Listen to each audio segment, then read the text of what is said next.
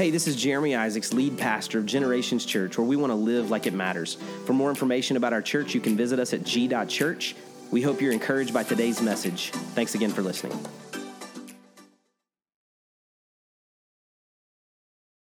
You know, my favorite book in all of the Bible is Jonah. There's so much packed into the book of Jonah, and I just love it. And if you've never read it or you haven't read it in a long time, it's only four chapters long, and I encourage you to go dive into that. There's so much truth packed into one small book.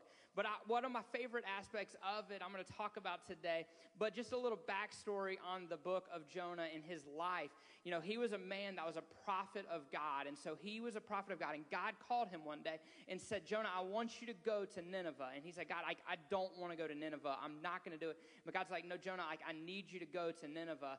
And so instead of going to Nineveh, Jonah gets on a boat to go in the complete opposite direction.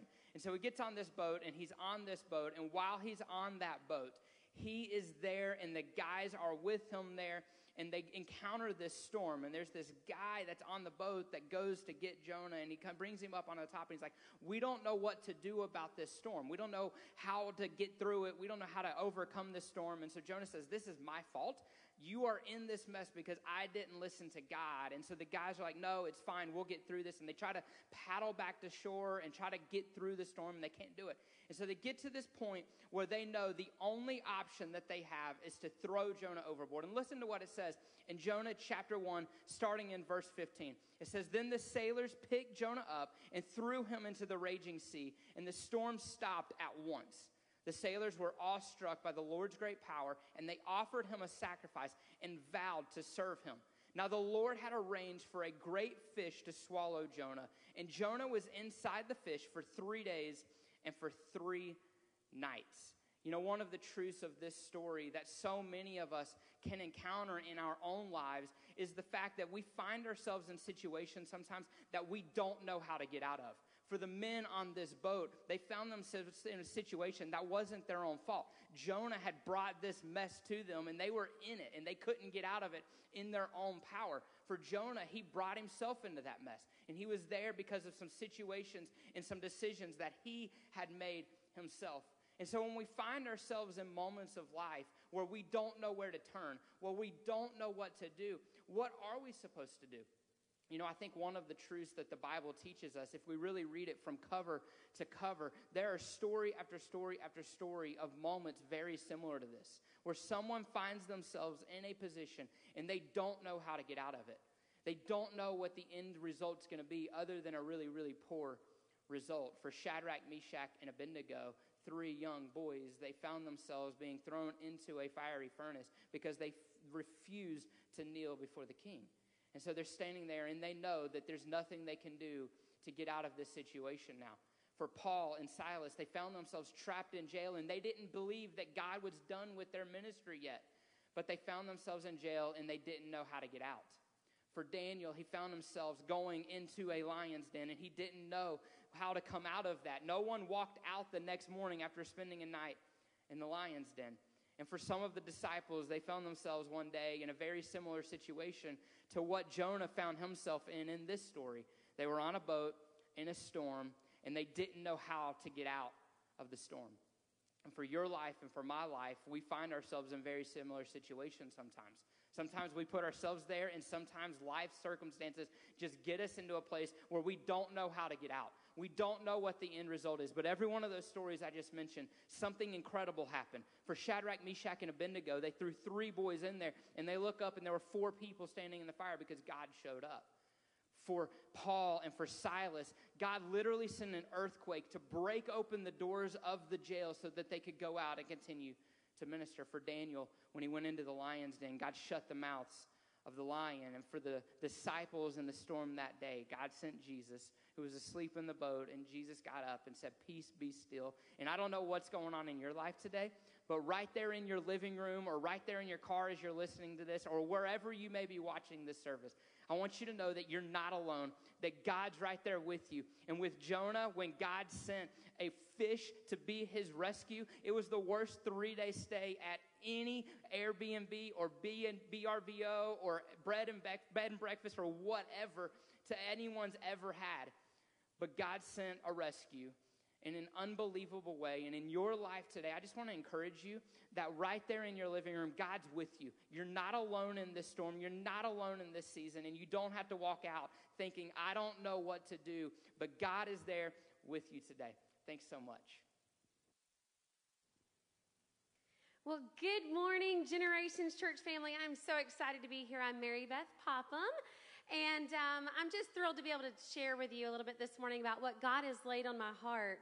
You know, um, I was sitting there thinking about what's happened over the last, you know, couple of months, and I've thought about the norm of things. So I decided to kind of talk for a moment on navigating what's next. What's next? So, nine weeks ago, most of us experienced a drastic change in our everyday life, and our norm became increasingly foreign, and life as we knew it was not normal anymore.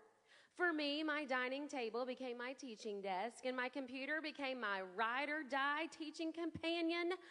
My children's classroom resembled our family living room, and school desks and chairs were replaced with comfy couches and tray tables. And pajamas, well, they've become the outfit of choice, and showers seem optional. Sound familiar? Maybe so. Well, I miss many things about the former way of life we had established. I'm grateful for the abrupt brick wall that halted life as we knew it.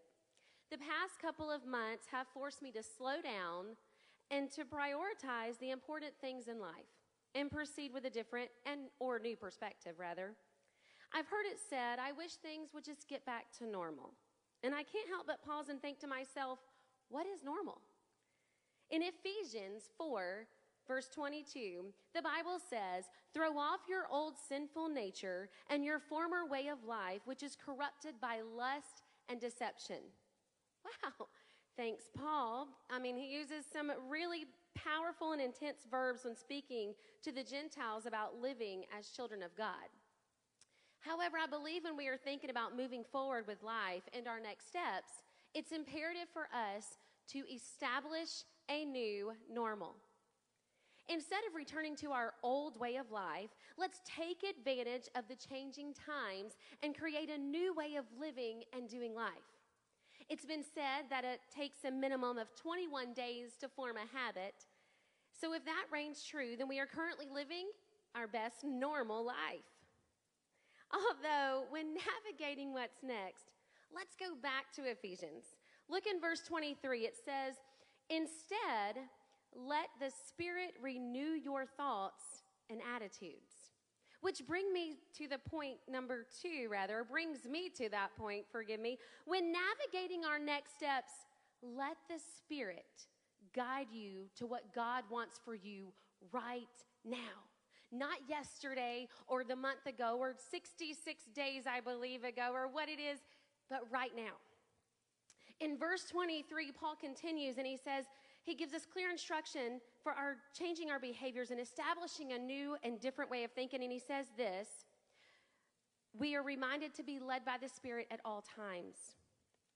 In Romans 12, verse 2, he continues and he says, or excuse me, he goes on and says, Don't copy the behavior and customs of this world, but let God transform you into a new person by changing the way you think.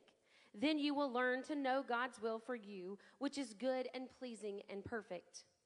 When we are saved by God's grace, we are accepted by Christ and forgiven of our sins. In that moment, we also make the decision to surrender our life completely to a loving and merciful God. However, if we continue to think and live as we did before surrendering to Christ, then how are we different? Are we truly being led by the Spirit, trusting Him to guide us in what God wants? Or are we continuing in a state of comfort and complacency by letting our former or current thoughts and attitudes dictate what we want. I encourage you to ask God to help you change your thinking and allow the Holy Spirit to guide your decisions. Lastly, when navigating what's next, we need to walk in holiness, which is the path towards perfection. Paul once again provides us with explicit instruction in verse 24 of Ephesians chapter 4, and he says, Put on your new nature, created to be like God, truly righteous and holy. He saved us from the desires, and He desires, excuse me, for us to live a holy life, not because we deserve it, but it was His plan before the beginning of time. So His word tells us that we are His masterpiece. Therefore, I believe we should set our sights on things above and take time to ask what His desire for us is as we look to creating a new norm.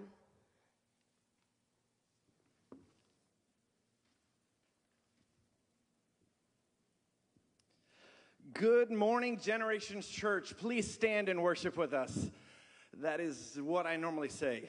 Um, just kidding. My name's Steve Mallow. I am the worship pastor here at Generations Church, and I am so blessed to be able to speak with you this morning. Uh, today, I want to talk about Daniel's blessing. But before we dive in, let me give you some context here.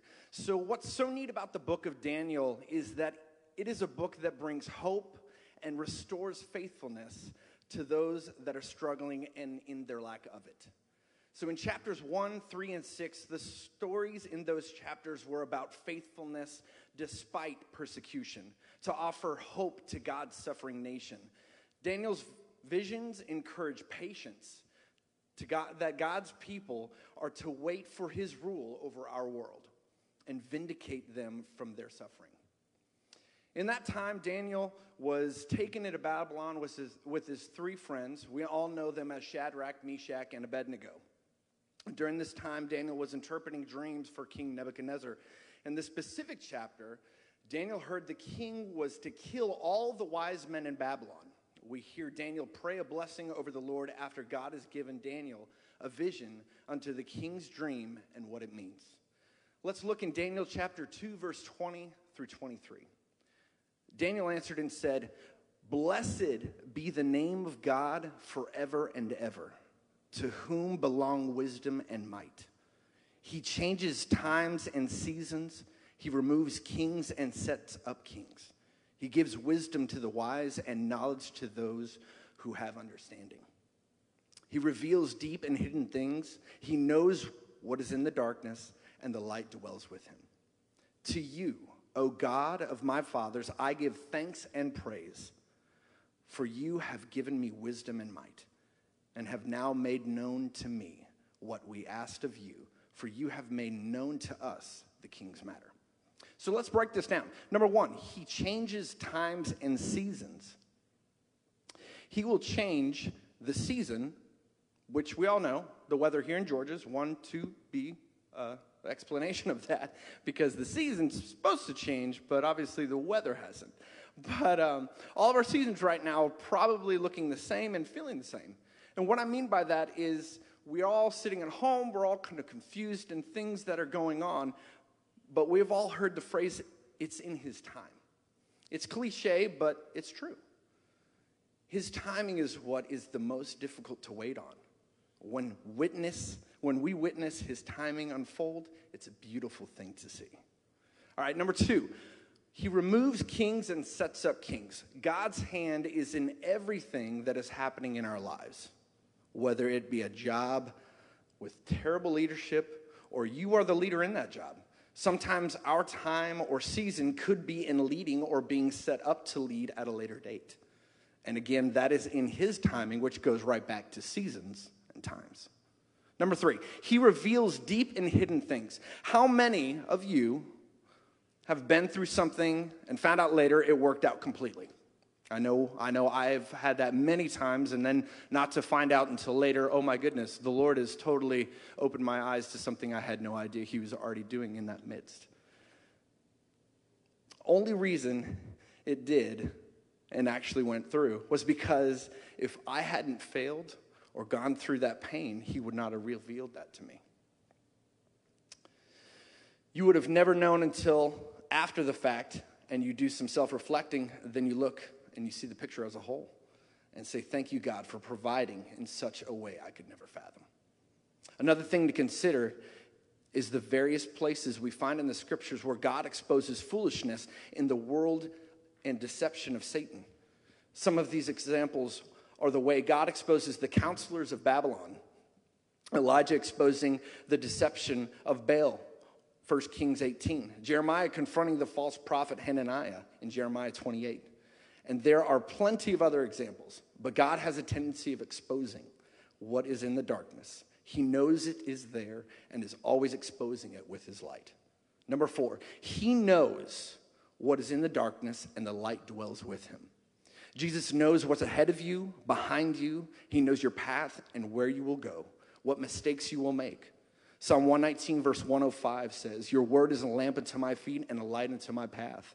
The Lord knows what is in the darkness, and dwelling with the Father will be the only way we will truly see what is in the darkness and how to protect ourselves from it. Let us bless the Lord the way Daniel did, even in our times of darkness, our seasons of doubt, or during our time of pain and sadness. He reveals himself to us in hidden ways when we least expect it. We give him all the thanks and praise. Amen.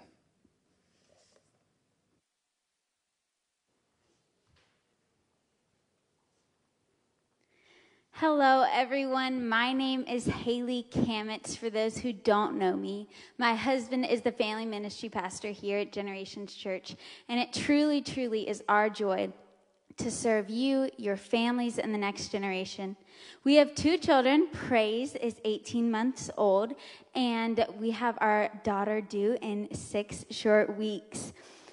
Over the past year and a half, uh, motherhood has taught me so many things, but the number one thing that I think motherhood has taught me is that there is no normal. Each day looks different, each feeling looks different. Um, and I'm sure that during this pandemic, you guys have figured out that there really is no normal either. but because there is no normal, my time in the Word looks different every morning. And so one morning, amongst the cartoons and you know, the quarantine life, I was able to read in Psalm 63, and verse 1 completely wrecked me. It said, Oh God, you are my God. Earnestly I seek you. My soul thirsts for you. My flesh faints for you is in a dry and weary land where there is no water. And the first thing that came to my mind was how do we make God our God on a daily basis when there is no normal? And I felt him so clearly in my spirit say, You are not satisfied with a day without me. So often I find myself making excuses on why I can't be in the Word or why I can't turn on worship music or why I can't pray. And then three weeks later, I'm opening the Bible up on my own for the first time. And our schedule is full of so many things and so many things that we have to get done. And God doesn't expect us to spend two hours journaling in our Bible, but He does expect us to make Him our God every day. So, what does that look like on a day to day basis? I have two points that I'm going to share with you this morning. The first one is to invite God into your schedule instead of trying to make your schedule around God. Now, this might sound counter Christian culture, but when Jesus tore the veil, he tore the veil so that his presence could come into everything that you do every day. So that might look like when you're cooking, invite him into the kitchen. Or when you're showering and getting ready in the morning, you turn on worship music. Or maybe that looks like when you're in the car, you're praying over your family. But this can't happen or be sustainable if we don't do point number two. Point number two is to treat Jesus and his Holy Spirit like a person. So often, we find ourselves picturing God as this huge man in the sky who just wants to boss you around all the time. His word says that he will never leave us or forsake us. So let's start treating him like he's actually there. So next time you go to put on worship music, picture him in the room with you and actually sing to him. Or when you're in the car driving and you're praying, picture him in the passenger seat next to you, intently listening to every word because he is. If you don't do this, you will never see your relationship with God as a relationship. You will always see it as an obligation. He's real. He is more real than the breath inside your lungs. He wants to create with you. He is a lover of the journey. And there is not one part of your heart or your life that He doesn't want to be a part of. So, just a couple practical applications for the week is number one, find an area of your life where you can invite him into and tell somebody about it. Proverbs 27 17 says, As iron sharpens iron, so does one man sharpen another. You will never get stronger in your relationship with Jesus if you don't find somebody to keep you accountable for the things that he's showing you. That could be your spouse. That could be a family member. That could be somebody in your G group. The second practical application is that when you invite him in, treat him like he is in the room because he is. And he deeply desires for you to see him as a friend. So, my prayer for you is that when you do this, that you'll experience his love in a new way, that you will see him as your friend, and that you will tangibly feel his presence in your home this week. Thank you so much. Good morning, Generations Church. My name is Matt, and I'm so glad that you can be with us worshiping the Lord today. If you have your Bibles, please turn to Psalm 55, verse 22. And while you're turning there, I want you to think about a time that someone said that they loved you, and you thought, well, I don't feel loved. I need somebody to show me some love. Well, chances are, if you've ever been in a situation like that, what you were really saying is, is that I need to be cared for. I need to feel like somebody cares for me.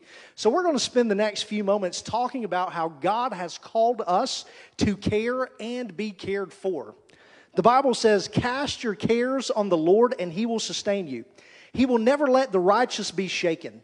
See, caring for others means putting, putting your wants and desires on the back burner and putting someone else before you. Caring is a commitment, it's long term. Caring is sticking by and helping someone through whatever it is that they're walking through and it means that you are looking past whatever the present situation is, looking forward to a hope in the future.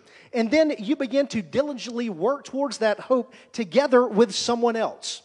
Care can often be expressed uh, as love towards one another in action. So when David writes Psalm 55, he is very much in need of care. He needs someone to come beside him, to encourage him, to save him, and to walk with him through his circumstances. In verse 4, he writes, My heart is in anguish within me. The terrors of death have fallen upon me. Fear and trembling have come upon me, and horror overwhelms me. See, caring is a relationship. It takes two people working together for it to happen. And when we think about it, care really begins when someone admits that they need help outside of themselves. David realized when he was that he was in such a place and the abode of his anguish could not be reached by mortal men. He needed God to express to him his love in loving kindness and mercy and grace and come and help him and rescue him in his time of trouble. So in verse 16, David writes, But I called to God, and the Lord will save me. See, because God cared for him, David received that care. He was filled with faith, hope, and trust, and was able to look past his present circumstances into the future of God's providential plan for his life and boldly begin to travel towards that heading. See, like David, we are all in need of saving. Even if we've already experienced God's saving grace, we will always need a Savior. Because as sure as the dew falls in the morning, the tempest of life will rage, and the enemies of our soul will try as he might to shake the vessel of our salvation by the rough waters of life. But we shall not be swayed, nor shall we be removed from that heading, because Jesus Christ is our captain and he will keep our path straight and true. He is ever residing on the bow of our hearts, speaking to our situations, peace, be still. And the Holy Spirit is there securing the ropes and battening down the hatches. And when we are frustrated and flustered, He brings to us the gifts of joy and comfort straight from the Father.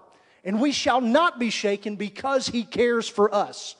If you are in need of care today, I encourage you to be courageous, to cast your pride aside and let someone give you the care that you need. But just as surely as someone will realize that they are in need of help outside of themselves, they will need a person to help bear their burden and care for them. In Psalm 55, De- God, David, excuse me, desperately needs God to care for him. But more often than not, God works through people just like me and you to bring care to others. See, as God positioned David's mighty men and others around him to help him in his time of need, so has God placed caring people around you and me, and the opposite is also true. He has placed you and me around others in order to care for them. And in caring for others, we are co laborers with God as we minister His love to others in our commitment to care for them.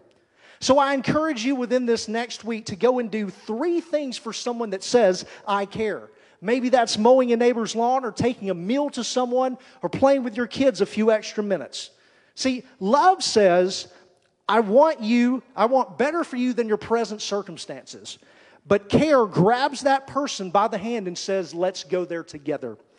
And when you do this, remember that when you, can, when you cast your cares upon the cross where Jesus died, you can let all your burdens roll away and take upon yourself his light and easy yoke.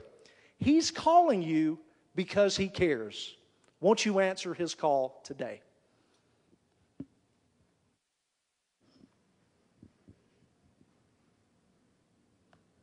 Good morning. My name is Lauren Hyman, and I'm going to share two stories in the Bible about two men named Noah and Abraham. Noah is the guy that built the ark. And Noah, or God came to Noah and promised him that he was going to save his family, but he was going to destroy the rest of the earth. And he was going, he made a promise to Noah that he would secure his family. And the Lord said, or the Bible says about Noah that Noah was faithful to God. So he built the ark. The floods came, he got his family onto the ark, and for two and a half years they were on there, and they finally got on dry land. And as soon as Noah got off the boat, he built an altar and worshiped the Lord for the promise that God had given him. Then we get to Abraham. He has been given many promises from God. And almost always, Abraham, at the beginning of the promise, when God gave him a promise, he made an altar there to remember exactly what the Lord had told him. That when his promise wasn't there and hasn't came through, he can look back and remember it. And so maybe the Lord has given you a promise. And I want you to, for when I think about a promise that God has given me, God has given me that promise. And what I think is that God is going to be faithful to fulfill his promise that he's given me. I'm not on the hook to fulfill it. He is. So, as you're walking through that promise, you can cling to, you can be faithful with God. And so, what I want us to look at is how these people worshiped God. They weren't just saying, High five, God, you gave me this blessing. They were intentional about worshiping their God. Noah was intentional about making that altar after the fact that the promise was fulfilled. For Abraham, it was before, but it was a process. And when we're given a promise, from God, there is a process we have to walk through.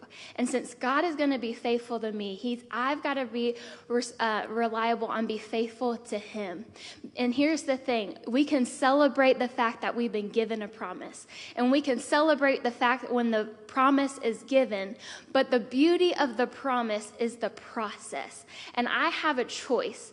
I can either walk in that promise with God alongside of Him because He's going to be faithful to me or I can choose to walk out because that promise is not what I thought it would be. The promise is taking too much longer, but I can, you have a choice.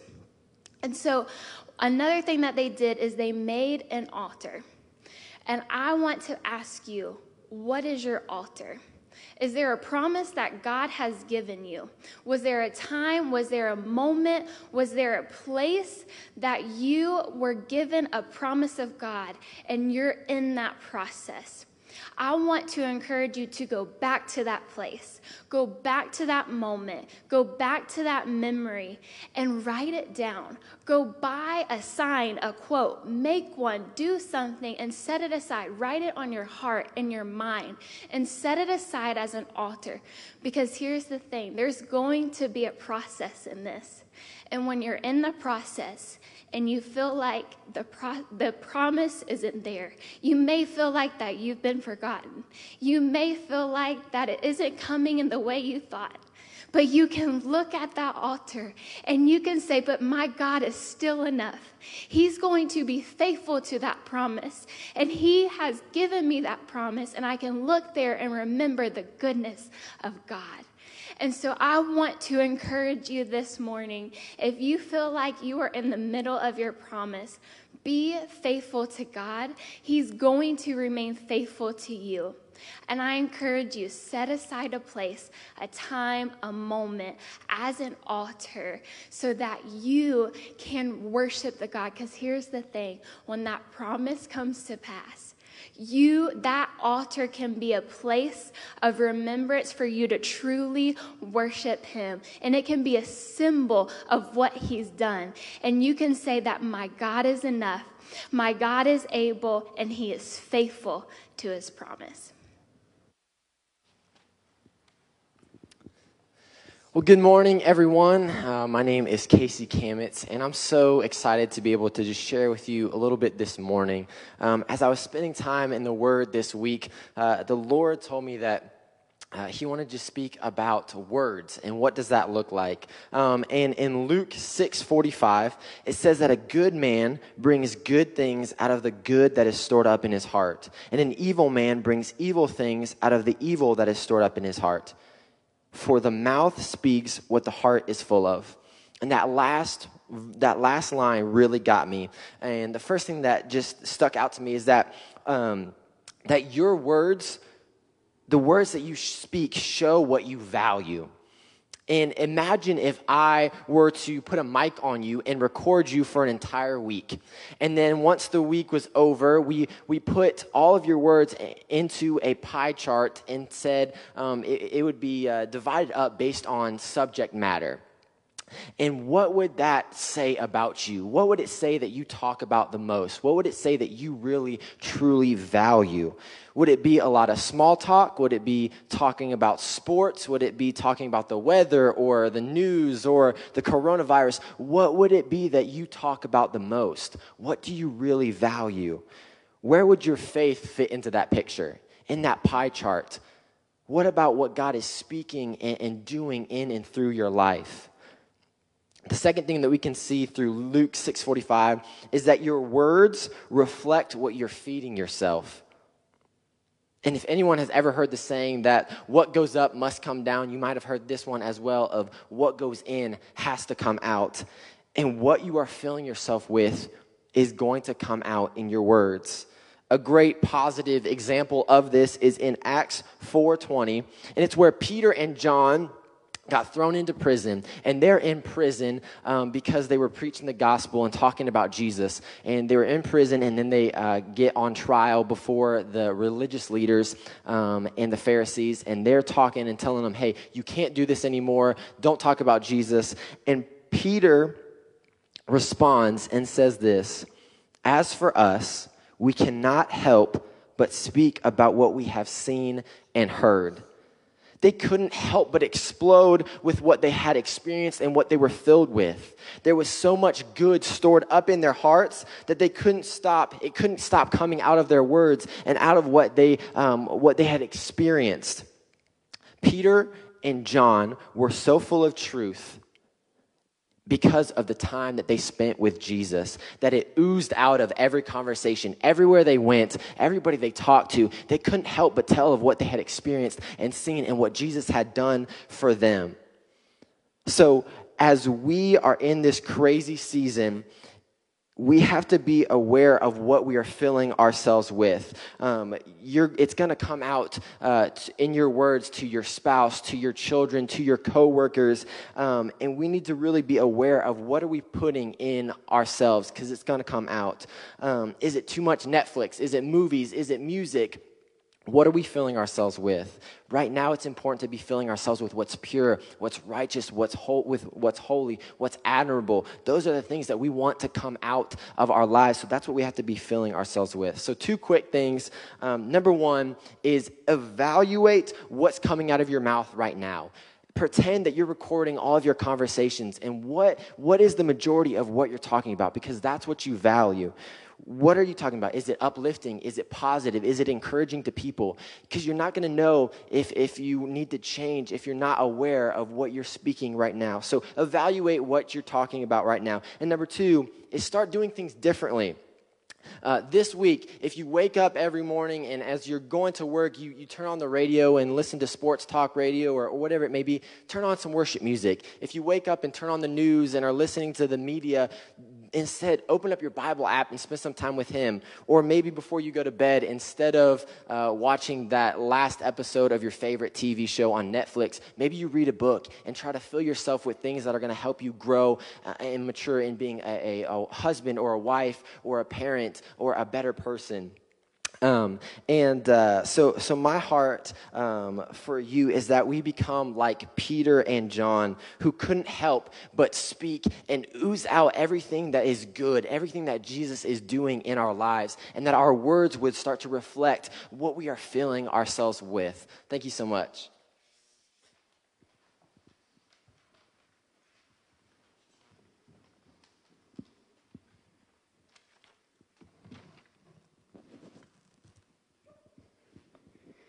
Well, good morning, Generations Church. My name is Jess Mallow, and excuse me, I have two babies in my stomach right now, so I'm just gonna sit right down here and not stand like everybody else has today. So um, I'm sorry if that's rude to you, but I also don't want to pass out.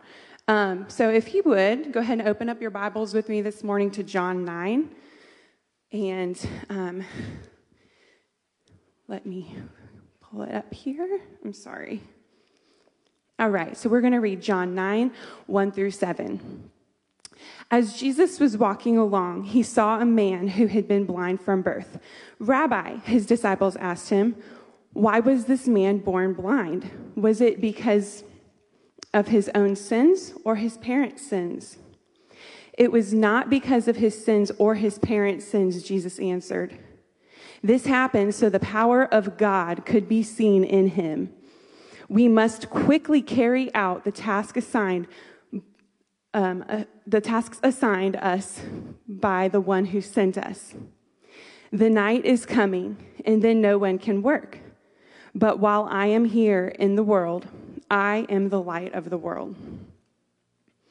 So, Jesus is calling himself here the light of the world for the first time, and he's declaring that not only is he the way, the truth, and the life, but if you look in the context of what's happening in this book and you read the two chapters leading up to chapter 9, um, you'll see that Jerusalem was just closing one of their biblical feasts in which the Jewish culture, sorry, I'm losing my breath.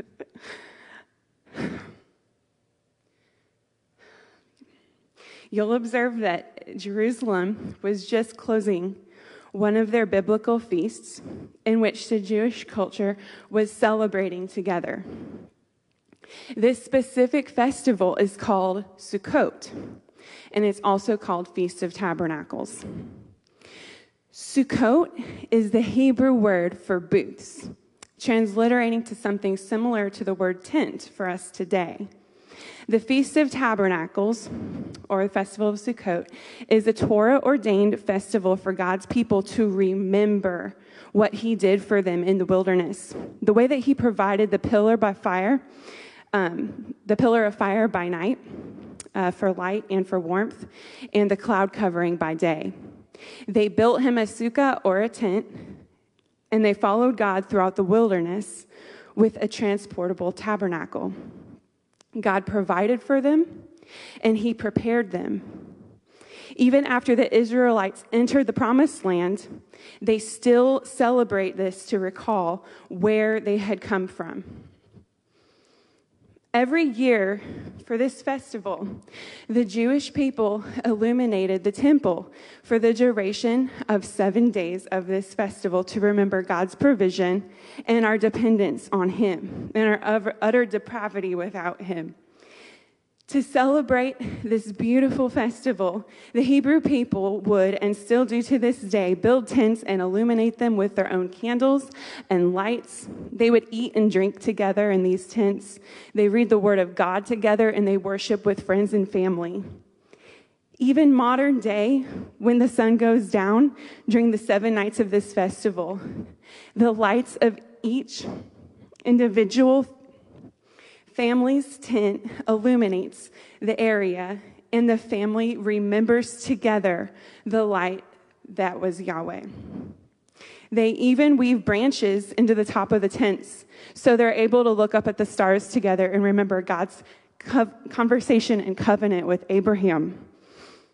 God promising Abraham the number of descendants will be like the stars in the sky. There's a lot of other beautiful symbolism here that I have no time to get into, but at the very close of this festival, Jesus declares in Jerusalem, I am the light of the world. Jesus deliberately chose this time to declare himself as the light of the world, and it was a very intentional claim to his deity. Anytime Jesus performs a miracle in scripture, he says, Now go and tell of what I've done. And so many instances, salvation must be tied to these miracles of Christ. So, my question for you all today is what do you need God to illuminate in your life?